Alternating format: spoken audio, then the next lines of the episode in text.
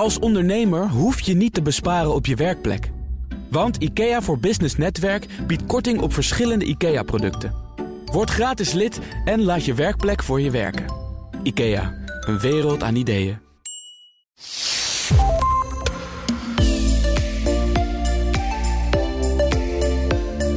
Hoe word je een betere gesprekspartner op financieel gebied? Hoe weet je of de financiën in jouw bedrijf echt op orde zijn? Wat heb je nodig aan basiskennis en vooral hoe onthoud je wat je geleerd hebt als je het niet elke dag gebruikt? In deze Werkprofessor podcast ga ik met Hans Go in gesprek. Hans is registeraccountant, bedrijfseconoom en auteur van het boek Wat zeggen die cijfers eigenlijk? Tips en tricks voor niet-financiële professionals. Hans, van harte welkom bij de Werkprofessor podcast. Dankjewel dat ik hier mag zijn. Leuk dat je er bent. Uh, mijn naam is Wendy van Ierschot en Hans, mijn eerste vraag aan jou is: waarom is het nodig om hier nog een boek over te schrijven? Want er zijn toch echt al heel veel boeken op financieel gebied. Daar heb je helemaal gelijk in. Um, die vraag krijg ik ook wel eens. Maar wat me opvalt is in al die andere boeken, die willen echt een accountant van je maken. Ik wilde juist uh, inzicht brengen aan mensen die eigenlijk aan de rand staan van het financiële gebied. Stel je hebt een technische achtergrond of een marketingachtergrond of je bent jurist. En dan is het toch ook prettig om er wel wat van af te weten, maar ook het gelukzalige gevoel te kennen dat iemand anders er veel beter in is en het jou kan gaan vertellen. En maar ook wat je moet vragen aan deze persoon. Ja. Dus het brengt je eigenlijk boven de cijfers. Ja, ja, precies. Nou, ik vind het heel leuk dat we erover gaan hebben, want ik heb die reis helemaal meegemaakt. Van dat ik helemaal niks wist naar dat ik nu investeerder ben en meerdere bedrijven heb. Dus ik zit er behoorlijk goed in. We horen bij jou een beetje achtergrondgeluid. Dat komt omdat jij op de universiteit zit, hè, van Eindhoven. Uh, wat, wat brengt je daar, dat je daar nu zit? Nou, ik ben financieel interim manager. En op dit moment help ik een bedrijf uh, wat, uh, wat batterijcellen maakt. En dat heeft echt purpose op een, op een groene manier. Ja. Um, en ja, dat zit in een gebouw waar ook andere bedrijven in zitten met purpose. En dat is uh, heel inspirerend, maar soms een beetje lawaaiig. Dus ik zo'n modern hok. Je zit in een heel klein hokje, want ja. we hebben van alles uitgeprobeerd om het geluid een beetje goed te krijgen. En uh, dat kleine hokje is wel het beste voor dat het niet zo hol klinkt, maar vervolgens wel een beetje achtergrondgeluid. Voor de luisteraar, dat jullie dat weten. Je yes. hoort studenten op de achtergrond. Uh, Hans, even terug naar ons onderwerp. Wat zeggen die cijfers eigenlijk? Hè? Um, mijn ervaring is eigenlijk vooral in het begin, toen ik uh, nog werkte in een wat groter bedrijf, maar ook in het begin als ondernemer. Uh, ja, je doet van die cursussen, je zit erin, je snapt het. Hè? Uh, tenminste, dat had ik dan, dat ik dacht, oké, ik begrijp het. En dan gebruikte ik weer een tijdje niet en dan kon ik eigenlijk voor mijn gevoel weer helemaal opnieuw beginnen. Um, heb je daar een tip voor? Van oké, luister je deze podcast, dan snap je het weer even. En dan, hoe, hoe hou je die kennis vast? Nou, ik, ik begrijp dat wel, want als je er niks mee te maken hebt, dan, uh, dan komt het ook niet voor in je dagelijks werk. Maar misschien heeft het er ook mee te maken dat je, dat er soms omheen loopt, omdat je denkt, nou, ik begrijp het niet en ik loop er liever omheen. Dan zou ik zeggen, joh, wees er niet bang voor en begin gewoon toch die dingen als ze maandelijks langskomen uh, toch wel even te lezen en stel er eens een vraag over, dan doe je er wat mee. Kijk, als je er nooit iets mee te maken hebt in je werk, dan verleer je het wel. Um, maar zorg dat je er niet voor wegloopt. Ja, ja, precies. Dus je zegt eigenlijk, zorg ervoor dat je dan ook elke kans die je hebt om je met cijfers te bemoeien of een investeringsvraag, dat je dan ook echt erin duikt. En als je rapportages krijgt, dat je er ook goed naar kijkt. In plaats van dat je denkt, nou, ik, ik begrijp het maar half, dus laat maar.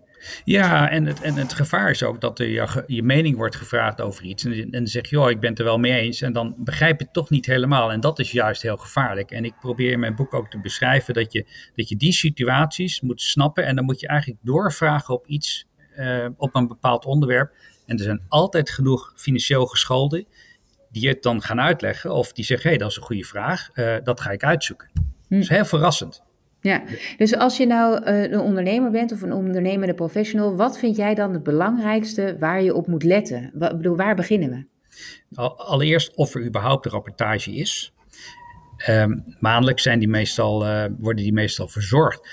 Maar als je een vraag stelt en dat duurt drie dagen, dan denk ik, hmm, is het er niet? Of uh, wil deze persoon niet iets zeggen? Wat heeft hij dan te verbergen?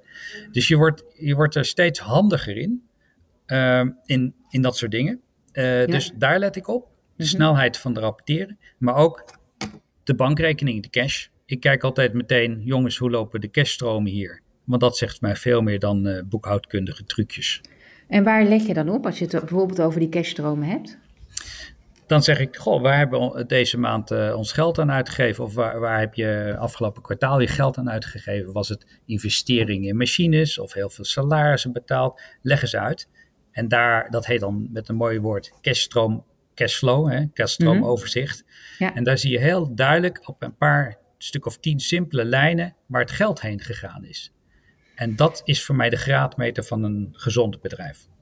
Oké, dus jij zegt even als, als belangrijkste items waar je naar kijkt. Eén is het snelheid van rapporteren. Als ik iets vraag, hè, van hoe zit het met dit, hoe snel krijg ik dan eigenlijk een antwoord.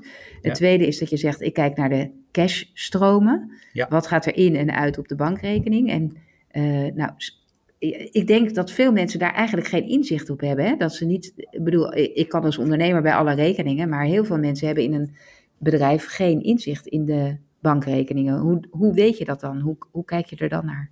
Nou, als ondernemer bedoel je? ja, als, ondernemer kan je gewoon bij je eigen bankrekening. Dus dan kan je gewoon zien wat er is afgeschreven en bijgeschreven. Maar juist als niet-ondernemer, dan heb je daar vaak geen inzicht in. Wat doe je dan? Ja, nou, um, als je... Zoals manager in een bedrijf bijvoorbeeld. Precies. Ja, dan heb je het over een wat groter bedrijf. Nou, dan moet je gewoon niet schromen om eens naar de hoofdboekhouding te lopen en zeggen: Goh, ik krijg nu elke maand uh, mijn budget gerapporteerd. Maar uh, heb jij uh, een overzicht van het budget van het hele bedrijf met rapportages? En hoe doen we het qua cash? En die vraag stellen alleen al, daar ben je toe gerechtigd als je op een management, managementpositie zit. Want je bent ook verantwoordelijk voor mensen. Dus ik zou dus daar zeker niet voor weglopen.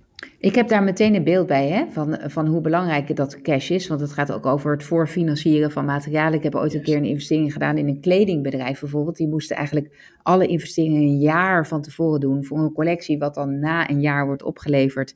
En dan ook nog als het niet op tijd wordt geleverd, moesten ze daar weer kortingen op geven aan de winkels waar ze in uitleverden. Dus dan kan iedereen waarschijnlijk die dit hoort wel begrijpen van hé, hey, je moet dan voorfinancieren. En dan is elke dag die je langer wacht voordat jij weer betaald wordt, geeft een probleem in de cashstroom. Uh, maar zou je ook wat dingen kunnen geven van wat je in gewone bedrijven eigenlijk ziet, wat het oplevert om naar die cashstroom te kijken? Dat is wel grappig dat je dit voorbeeld aanhaalt, want ik wilde er net over beginnen. Kijk, werkkapitaal, het heet met een mooi woord werkkapitaal. En dat is, ik, uh, ik koop wat uh, bij, een uh, bij een supplier en ik krijg daar krediet. Ik mag, mag na 30 dagen betalen. Uh, ik verkoop iets aan iemand en die betaalt mij na 60 dagen. Nou, precies zoals in die kleding. Je weet wat er dan gebeurt. Ik moet voorfinancieren. Als je ja. het nou eens omdraaide. Als jij je crediteur zo ver kunt krijgen dat je na 60 dagen mag betalen. En jouw debiteur doet een aanbetaling op een bestelling. Nou, dan zul je zien dat jouw bankrekening daardoor uh, veel minder ga gaten uh, laat zien. En dat jij je kas gewoon onder controle hebt. Precies, en, dat, en daardoor hoef je minder te lenen en, en dat scheelt rente. Geldt weer, weer rentekosten. Ja, ja, ja dus, als, dus jij zegt ook als manager moet je eigenlijk willen weten, hoe zit het eigenlijk met die kaststromen bij ons? Moeten we veel voorfinancieren, de ja of de nee, en hoe doen we dat dan? Ja, en, en weet je, zelfs ook al zit je in een groot bedrijf waar dat niet jouw verantwoordelijkheid is, als jij dat weet te bewerkstelligen, dan heb je vrienden gemaakt met de CFO. En ik zou je nog eens wat anders vertellen. De meeste mensen zijn bang om het gewoon op te brengen bij een supplier. Doe het gewoon. Hé, hey, wij gaan gewoon na 60 dagen betalen. En een debiteur zeg je, prima, ik ga dit voor je maken. 30% aanbetalen, vriend. Ja. En het is namelijk ook een kwestie van lef. En ja, kijk, financials, je, wij zijn meestal bescheiden. Maar ik kan je vertellen, ik heb nu een aantal bedrijven meegemaakt met hele goede ondernemers. En die hebben dit trucje door. Dus pas dat nou gewoon eens toe. Je zult het zien. Heel goed. Um, dus je zegt eerst kijk ik naar de snelheid rapporteren, dan ga ik naar die cashstromen kijken. Zijn er nog andere dingen waarvan je zegt, hé, hey, dat zijn echt, hè, als je er nog niet zoveel verstand van hebt, eh, is dit interessant om daar eens je in te verdiepen? Ja, dan kom je al wel snel um, uh, één laagje dieper. Dan kijk je bijvoorbeeld naar de resultatenrekening. En dat is, de, dat is uh, een staat van, uh, van gewoon een, een overzicht van wat je in die maand bijvoorbeeld of periode verkocht hebt en wat je aan kosten gemaakt hebt om die verkoop te doen. En dan zie je eigenlijk wat je overhoudt daaraan. Heel simpel gezegd is dat de resultatenrekening. Ja, de winst- en nou, verliesrekening hè, noemen we ja, dat ook wel. winst- en verliesrekening, ja. ja. Uh, ik zou daar eens naar kijken en die zou ik naast elkaar leggen in de tijd. Dat is het volgende trucje wat ik graag aan je wil meegeven. Want je hebt seizoenen. Je, één maand zegt niks. Want je kan een verkoop doen op de eerste van de maand, die eigenlijk drie dagen daarvoor in de andere maand had gezeten. Eh, dan schuift hij net één maand op. Dus leg een aantal maanden naast elkaar en dan zie je een patroon. En het leukste nu, leg die naast de maanden van vorig jaar, dan zie je een seizoenspatroon. En dan kun je vragen stellen uh, over die. Uh, dan kun je zinnige vragen stellen over de verkoop of over jouw eigen mensen. Waarom hebben we opeens zoveel salariskosten? Dus zet de resultatenrekeningen van maanden of periodes naast elkaar. Ja, precies. En als je dit zo zegt, dan denk ik, ja, maar dat is toch echt iets wat in elk bedrijf al lang zou moeten gebeuren. Maar jouw ervaring is dus dat dat niet zo is.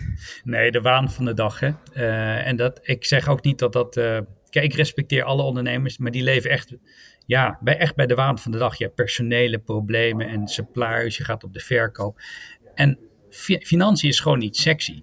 Maar het is uiteindelijk wel de basis van je bedrijf. Dus ik snap heel goed dat je hier niet de volle aandacht aan hebt. Maar als je het gewoon een keer doet, je zegt, nou, nu ga ik dat eens een keer doen. En dan vraag je ook aan de boekhouder, bereid dat eens even voor. Ik wil die maanden wil ik zo naast elkaar zien en ik wil het zo zien. Het leuke is, als je naar deze podcast luistert, ben je waarschijnlijk geen financial. Maar ik geef je nu een paar tips en tricks, dat staat natuurlijk in mijn boek, om iemand aan het werk te zetten om dat voor jou te doen. Dat is ja, precies. Die dan met die, uh, met die uh, dingen komt. Ja, want je geeft ook in je boek een aantal ratio's, hè, waar die handig zijn om naar te kijken. En inderdaad, je geeft heel duidelijk aan wat, wat handig is om met elkaar te vergelijken. Ja. Um, dus we ze hebben uh, snel te rapporteren. Oh, ja? ja, maar mag ik je nog daarbij een tip geven? Ja.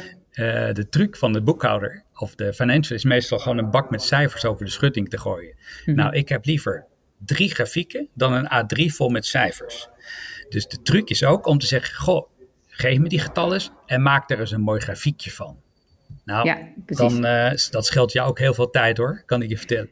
Nou, dat is wel leuk, want wij, wij zijn ook heel erg aan het kijken naar dashboards nu. Ik heb uh, in mijn eigen bedrijf drie vestigingen. En een van de dingen die wij bijvoorbeeld rapporteren is omzet per medewerker. Ja. En, uh, en dat laten we in een grafiekje zien per vestiging. En dan zie je ook natuurlijk, dat wisselt gewoon door, de, door het jaar heen. Maar de, dat levert ook wel een beetje ja, het is toch vervelend als jouw omzet per medewerker de, het laagste is die maand ten opzichte van de rest. En je ziet een patroon over het jaar heen. Dus ik herken dat heel erg, dat je ook door het in grafieken neer te zetten, je het duidelijker zichtbaar maakt voor iedereen. En je, en je ook uh, ja, nou ja, op die manier meer stuurt. Kijk, uh, kijk een, een, jaarrekening is niet anders dan een communicatiemiddel, hoe goed en slecht het gaat. Nou, die, ze zijn tegenwoordig drie centimeter dik, dus niemand heeft daar meer wat aan. Maar een A4'tje met wat grafiekjes, dan kun je zeggen, hey, zie je dit? Ja, dat is een rare knik. Ja, nou, hoe komt dat eigenlijk? En als ik jou een tip mag geven, persoonlijk, mm-hmm. als je drie ondernemingen hebt of drie business units, uh, laat dan de beste uitleggen waarom het zo goed gaat daar. En dat motiveert waarschijnlijk ook die anderen. En dan niet zo van, haha, ik doe het lekker beter, maar van, joh, ik, ik doe het altijd zo. Oh, nou, dat wist ik niet. Ja, dat ga ik ook eens proberen. Ja, precies. Ja. Dat is het voordeel van als je verschillende vestigingen hebt, dan kunnen, dan kunnen er ook dingen ontstaan in vestigingen die ja, weer goed zijn voor anderen, ja, inderdaad. Ja, hartstikke leuk. Ja. Um, wat zie je eigenlijk als de dingen die het meest misgaan in het bedrijf? Dat je denkt van, hé, hey, dat is echt een onderschat iets wat heel belangrijk is. Uh, dingen laten liggen. Uh, ik denk dat staat toch wel met stip bovenaan. Je weet dat, dit, je, weet dat uh, je iets moet betalen of je weet dat dat niet goed gaat en je laat het toch liggen. Maar dingen gaan niet weg. De, de boekhouding is gewoon geduldig. Ik denk dat je dat uh, niet moet onderschatten. Kijk, zelfs die kilometerbonnetjes, hè, ja, dat komt al. Joh, het kost je nu 10 seconden. En over een dag kost je drie minuten. En aan het eind van het jaar ben je een uur met één bonnetje bezig. Dus ja, ik, ken, ik ken bijna geen ondernemer die niet ooit een, een grote afbetaling aan zijn eigen bedrijf moest doen, omdat die bonnen niet boven water meer zijn gekomen. Ik heb het zelf een keer gehad. Hè, dan had ik ook de bonnen bijvoorbeeld van de NS. Toen nog hadden we nog geen, uh, geen uh, automatisch in- en uitloggen. En dan medewerkers stuurden dan bij mij declaraties in, nog zonder het bonnetje erbij. En dan dacht ik, ach, dat komt wel. Dus dan betaalde ik ze alvast uit. En dan dacht ik, die bonnen komen wel. Toen bleek achteraf dat al die bonnen die er niet waren, die werden toch een beetje op mijn persoonlijke account geschreven. Ja, maar mag je heel dat veel geld gekost. Maar dat, dat, dat gebeurt heel veel ondernemers, heb ik gemerkt. Ja, maar dat is zo, dat is zo jammer. En mag ik je dan ook een tip geven in dat kader om, om dit aan te pakken? Dat is ja. doe, dump or delegate. Dus doe het meteen, de bonnetjes. Mm -hmm. uh, wacht het niet lang mee. Dump de irrelevante zaken. En vaak zeg je, nou, dat laat ik dat eens uitzoeken. En, en, en dan ben je al met domme dingen bezig. Dump de niet relevante dingen. Uh, en de boekhouder die bepaalt eigenlijk wat wel niet relevant is, hè, of de wet. Dat kan ik je nu niet vertellen. En delegate wil zeggen, joh, dit is uh, zo repeterend werk, dit besteed ik uit aan, uh, aan de accountant of zoiets. Ja. Dus doe dumper delegate en wees er heel strikt in voor jezelf. Ja, precies. En dus niks laten liggen. Nee, niks laten liggen. uh, maar ik kan me ook voorstellen dat je dingen laat liggen omdat je denkt, ja, het, het, het lukt me nu niet. Ik heb er nu even geen tijd voor of het is nu geen prioriteit. Er zijn andere dingen belangrijker. Dat is waar. Um, en uh, ik denk vooral als het gaat over ja, op financieel gebied, precies wat je zei. Hè? Het interesseert ons ook misschien te weinig. Of het doet niet meteen pijn als je het niet hebt geregeld. Ja. Uh, terwijl andere dingen wel meteen pijn doen. Ja, maar dan moet je delegeren. Precies. Dat je, en dat, dat, ja, in mijn boek leg ik ook uit waarom, waarom je moet delegeren. Omdat je, ja, tenzij je een control freak bent en je wil echt alles zelf doen, prima. Dat is ook goed, hè. Maar dan moet je accepteren dat je sommige dingen ja, tot diep in de nacht moet, uh, moet, moet doen. Zelf. Moet doen, oké. Okay. Ja, en dan kun je beter tijd besteden aan je gezin of aan leuke je vrienden, drinken met maten of whatever. Sport. Ja, precies. hey, en een CFO aannemen, gewoon wat je zegt van ja, uh, delegeer het gewoon. Nou, uh, dus uh, misschien moeten we allemaal gewoon een financial director aannemen die, die dat allemaal organiseert. Wat vind je daarvan? Mm. Vanaf welk moment is dat nodig? Ja, een beetje duur hè, CFO meestal. Ja. Dus ik zou daar, ik, ik zou al, allereerst beginnen met, met gewoon vaktechnische mensen. Uh, de meeste CFO's weten namelijk niet het verschil tussen kostenplaats en kostendragers. En vaktechnische mensen weten dat wel. En die zijn A, uh, veel goedkoper. En B, die weten het ook echt. De CFO heeft toch een andere rol. Dus ik, ik zou dat doen. Er wordt nu geapplaudisseerd voor iemand. Dat is, dat is voor jou waarschijnlijk, dat weten ze nog niet. Dat je allemaal briljante dingen zegt. dat is één zaal verderop. Uh, maar ik zou, ik zou juist investeren in iemand die het snapt. Een vaktechnische persoon.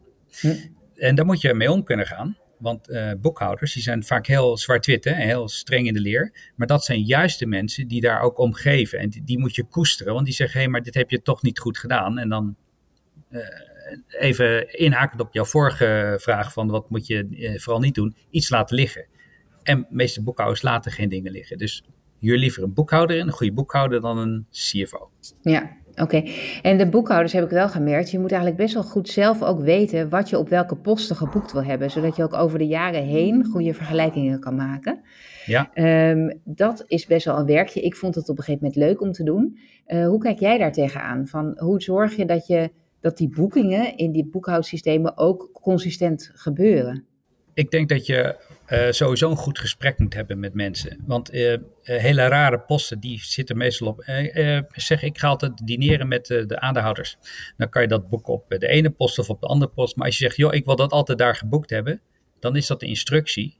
En dan hoef je daar nooit meer naar om te kijken. Dus ik zou gewoon zitten en een bepaald aantal posten doornemen. Dat, dan ben je een uur onderweg. Maar de volgende keer lever je een bonnetje in. En de persoon weet precies waar die geboekt moet worden. En dan hoef je ja. nooit meer te zeggen, ja, dit boek dit, maar daaronder. Nee, het is bekend. Dus investeer even een uurtje in goede instructie, een goede verstandhouding met degene die de administratie voert. Uh, en dan loopt het vanzelf. Ja, ja, maar ook ja een dat is mijn ervaring. maken. Ja, precies. Ja. ja. ik heb in, inderdaad, ik heb zelf, zelf voor mezelf ook op een gegeven moment hebben we een spreadsheet gemaakt waar wat op te boeken. Ja. En, dat, en daar keek ik zelf dan ook weer naar. Dat als ik het aan de bron krijg, dat ik dacht, oh ja, op welke op welke post moest dat? Want dan konden we zelf een soort tag eraan hangen en dan, uh, en dan uh, hielp dat ook. Ja, ja en, en, dan ben je in controle. En ik, ik zou je zeggen, uiteindelijk Wendy, dan ben je gewoon veel meer uh, veel rustiger in je bedrijf. Omdat je weet, nou die financiën zitten wel goed. Ik kan me vol op die klant richten. Ik kan me vol op het nieuwe product richten. Veel ja. leuker. Oké, okay. ja. nou laten we nog even kijken of we dingen gemist hebben als we zeggen hoe weet je dat je je financiën op orde hebt. Want er zijn vijf basisdingen volgens mij die we als ondernemers moeten weten. Ja. Kan je daar nou, ja, lopen? Nou, er zijn er wel meer, maar ik denk dat het allerbelangrijkste is inderdaad uh, je cash. Je moet ja. meteen weten wat de huidige stand is. In het verlengde daarvan, en dat valt ook onder uh, die vijf, uh, is je verplichtingen. Wat heb ik beloofd dat ik zou gaan? Hè? Ik heb een bestelling ja. gedaan, maar die is nog niet verwerkt in de boekhouding. Dus daar moet je goed op letten. En van wie krijg je nog geld? Want dat is je inkomstenstroom. Ja. en nog twee andere dingen weer kan toevoegen. Wees blij dat een ander de boekhouding doet. en wat moet ik doorvragen? Dat zijn de vijf basisdingen die je als ondernemer uh, moet, uh, moet beheersen. En die laatste ja. twee, dat is eigenlijk uh, grappig bedoeld, maar het is eigenlijk geen grap.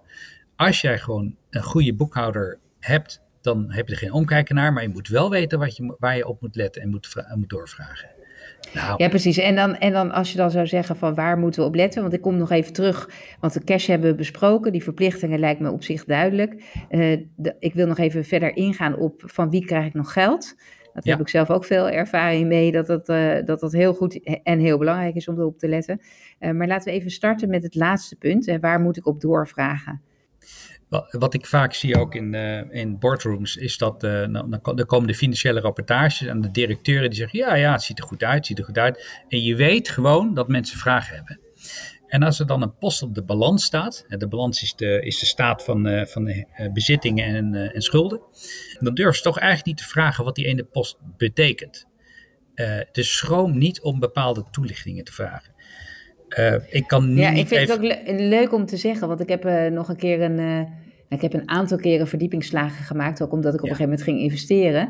Ja. En um, ja, op een gegeven moment begreep ik ook, het, het is echt zo dat het niet altijd hetzelfde is dat op elke post dezelfde dingen worden geboekt. Dus in het ene bedrijf kan een bepaalde post dezelfde naam hebben, maar daar andere dingen op worden geboekt. Dus die vraag stellen is inderdaad in elk geval altijd een hele goede vraag, omdat het ook echt kan verschillen. Terwijl je soms voelt uh, dat je denkt, ja, dit zou ik eigenlijk moeten weten.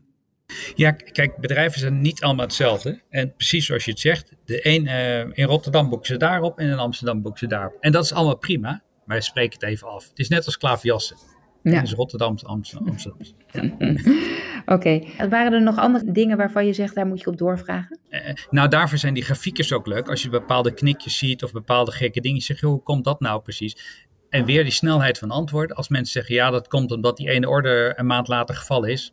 Top, prima. Oh ja, dat wist ik trouwens. Weet je wel, oh ja, ja. Precies. Ja. Maar als mensen zeggen, dat ga ik uitzoeken, je hebt na drie dagen nog geen antwoord. Ja, dan moet je erop doorvragen. Dan moet je ja. zeggen, uh, waarom duurt het zo lang, jongens? Ja. ik vind het zelf super belangrijk dat mijn managementteam dus heel goed in die cijfers zit. Hè? Dat ze echt van die cijfers gaan houden, ook omdat ze dan merken dat ze meer in control zijn. En ik gebruik het ook wel eens om die vragen te stellen om te merken of ze in control zijn. Hè? Dus inderdaad of ze zich dat kunnen herinneren of dat ze weten waar die verschillen in zitten. Uh, vind ik ook een, een goede tip voor een ondernemer om daar... Uh, op te letten en daarmee bezig te zijn. Van hey, uh, weten ze waar het in zit. Ik ben zelf ook een boek aan het schrijven over het groeien uh, van 0 naar 100 medewerkers en wat je dan in welke fase moet doen. En in één van die fases komt ook naar voren goede rapportages maken. Uh, juist op het moment dat je nog een beetje het gevoel hebt van nou, ik, ik weet het wel op het achterkant van het sigarenkistje en je hebt goed gevoel voor je bedrijf. Eigenlijk dan, denk ik, moet je juist zorgen met die grafieken dat je een soort overzicht gaat maken, een dashboard waar je zelf ook voelt van hé, hey, dit dashboard, dat weerspiegelt ook mijn intuïtieve gevoel.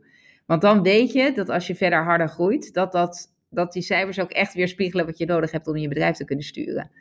Ja, en in dat kader moet je ook zeggen, uh, moet je ook erkennen dat een bedrijf groeit. Hè? Dus de informatiebehoefte kan wijzigen, kan groeien. En sommige KPI, KPI's, uh, die kan je gewoon weer eraf gooien als die niet meer relevant zijn. Dus je hebt ja, Precies. Ja. Ja, ja. Ja, dat verschilt de hele tijd. Maar die grafieken, dat is inderdaad een goede uh, om dat erin te blijven houden. Um, nog even terug, uh, voordat we bijna klaar zijn, nog vijf minuutjes met onze opname. Uh, nog even terug naar die, uh, ja, van wie krijg ik nog geld, hè? debiteurenbeheer eigenlijk.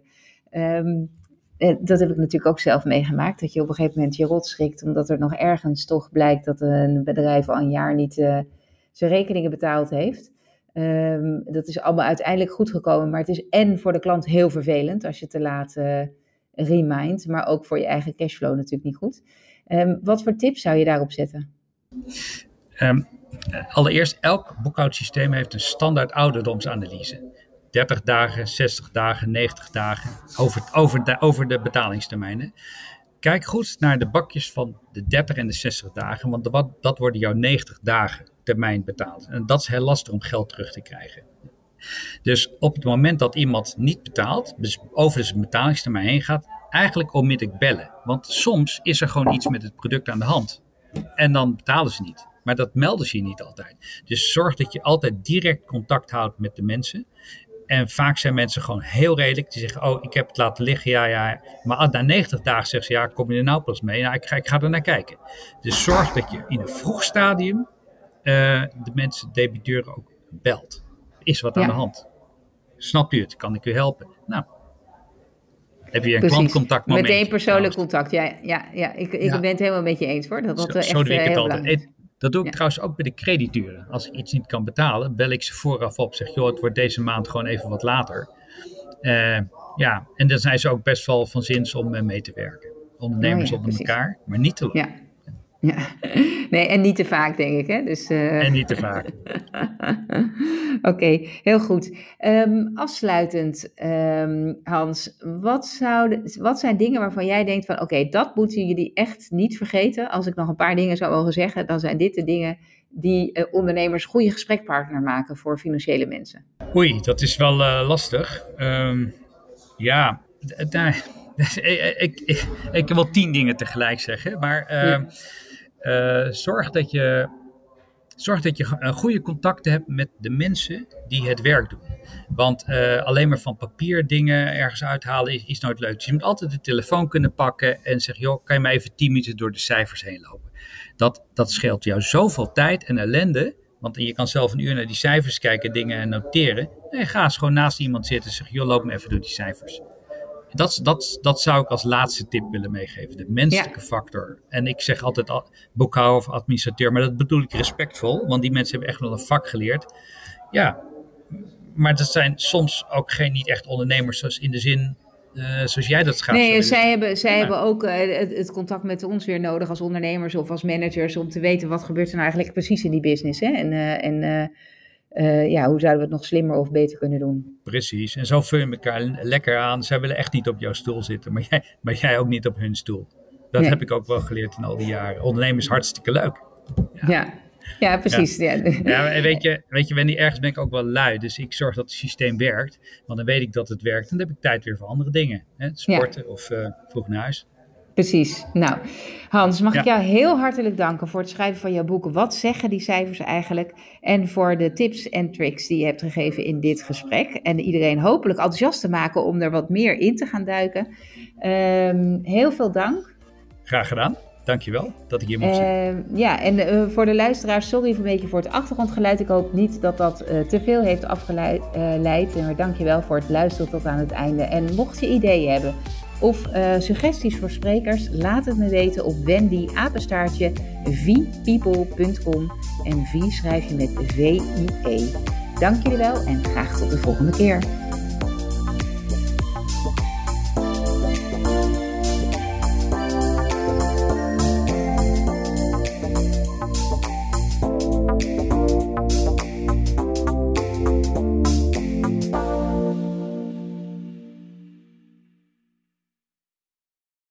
Een kleine update maakt een wereld van verschil. Daarom biedt IKEA voor Business Netwerk gratis snelle interieurtips en ideeën. Word gratis lid en laat je werkplek voor je werken. IKEA, een wereld aan ideeën.